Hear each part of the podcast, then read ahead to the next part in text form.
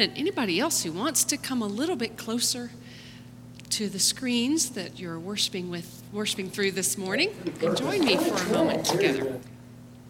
I want to tell you about a new neighbor that I have in my neighborhood. She's a red fox. We've seen her several times walking, usually early, early in the morning, sometimes at night, because foxes are basically night animals. And we've all noticed, all of our neighbors have been talking about this new fox in our neighborhood. One of our neighbors got a closer look at her the other day and realized that she is a little sick. She has a disease called mange, and it makes her fur look funny. And so now all of us in the neighborhood are really concerned about our new neighbor, the fox. And we're trying, different neighbors are trying to catch her so that we can take her to a place like Walden's Puddle, which is a place in town that takes care of wild animals who are sick and hurt. And we've done it before. We had some a few years ago that we were able to get to Walden's Puddle, and they were taken care of and healed and then sent back out into the wild. It's taught me a lesson about how important it is to join together with our neighbors to take care of animals and to take care of creation. We just heard the story of God's creation of the whole world. And at the end of the story, God says to people, I want you to take care of creation. It's your responsibility now to tend to the plants and the trees and the animals and to love them and care for them as I love them and care for them, said God. And so I want to invite you and all of us to find some ways that we can help take care of God's creation.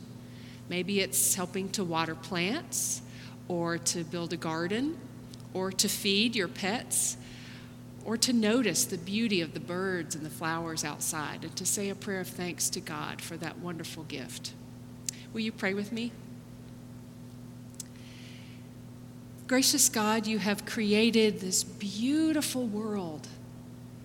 Help us to see the beauty of the flowers and the trees and the plants and even the bugs. Help us to thank you for your creation and to do everything we can to take care of it and to make sure that animals are safe and healthy, that trees and flowers and grass are cared for and have enough water and sun. We thank you for trusting us, and help us to do a better job than ever before of caring for your creation. In Jesus' name we pray. Amen. Thank you all very much. Now I'm going to invite everybody to join me, kids included. If this is your first time worshiping with us at West End United Methodist Church, you may not know that we have church t-shirts and bumper stickers and now face masks with one of the bedrock beliefs of our congregation printed on it.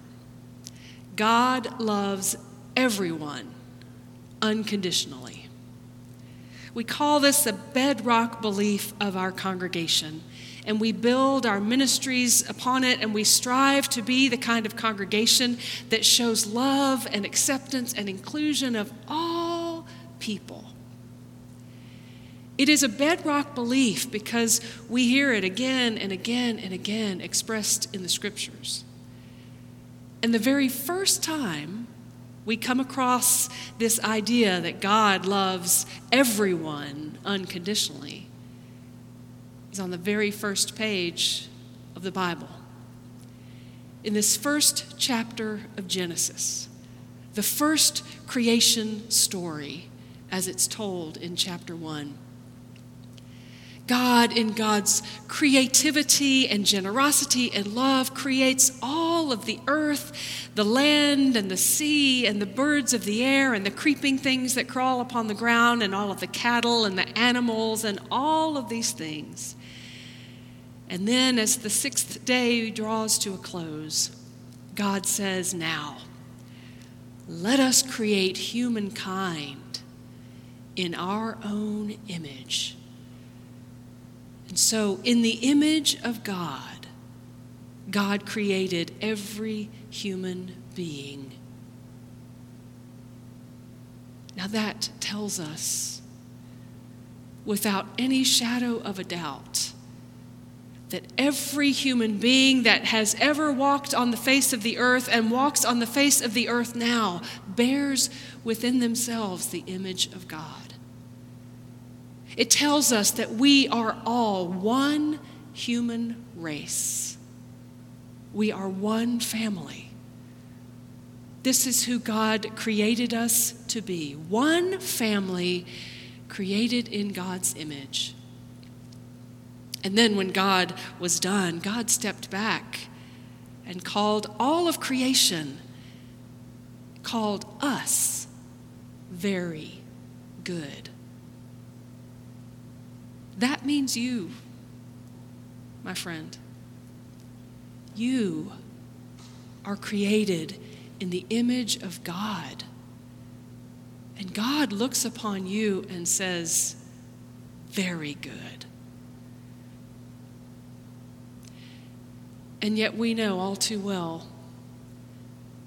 the many ways that our world distorts that message and tries to tell us, tries to tell some people that they are less than human, tries to tell some that they are not good, not worthy, not created in God's image as some are. How many different ways has our world created the hierarchy of worth among the human race? As I mentioned last week, I and many in our congregation are reading Ibram Kendi's book, How to Be an Anti-Racist. In a chapter I was reading a couple of days ago, he was talking about how this idea of race began to develop. How in the fifteenth century, Prince Henry of Portugal was the very first to begin trading African people for money. How the slave trade began in Africa in that moment. And after his death, the person who was writing his biography created this whole theology of race. That all, although the persons of Africa were as diverse in ethnicity and culture and story, they were lumped together as one race and considered inferior to the white race. And so the seeds of racism and oppression and discrimination began to grow and fester. And what we are seeing now in our own culture, in our own community, is the outgrowth of that original sin, of breaking up God's creation and God's dream of one humanity made in the image of God, and trying to separate us and make some better than others. And the consequences have been deadly. We have seen over the centuries how men and women have been separated from one another, and women have been subjugated and treated as property and told that they are less than and given less freedoms. And now in our day, as we begin to understand more clearly the fluidity of gender, those who don't identify as one binary or the other are seen as somehow defective and told they are not worthy and less than. We've seen how those with different sexual orientations are told they are less than human and treated as less than and unworthy and not welcome. And then there are many of us who perhaps in other ways have been given the message over and over again that we are not good, that we are not enough, that we are not worthy, perhaps at the hands of an abusive parent or that group of bullies in the eighth grade, or the different voices that have told us, some of them even within our own selves, that tell us we are not good enough. This is what the world does. And yet,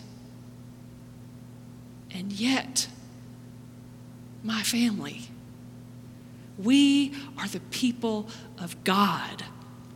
And on the very first page of our sacred book, God creates all humankind in God's image, announces us as one and says that we are very good. This is the bedrock belief of the church, the bedrock belief of the family of God, the bedrock belief of who we are.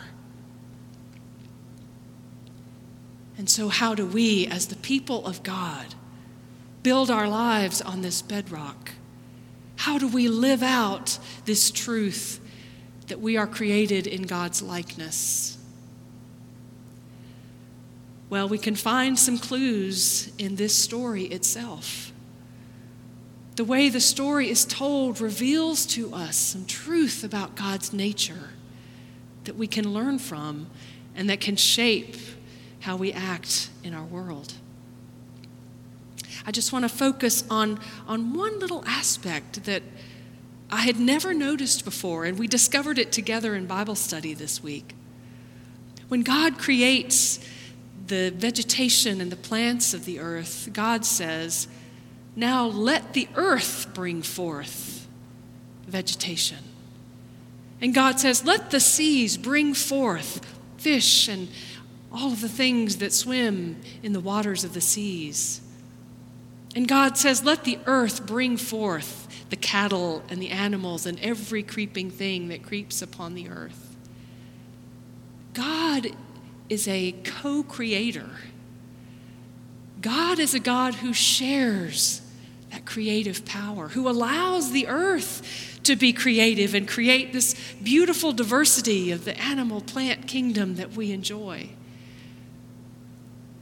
God is a God who is not authoritarian, not coercive, not demanding, but generous, making space for the earth to be what it will, for human beings to grow and become who they will.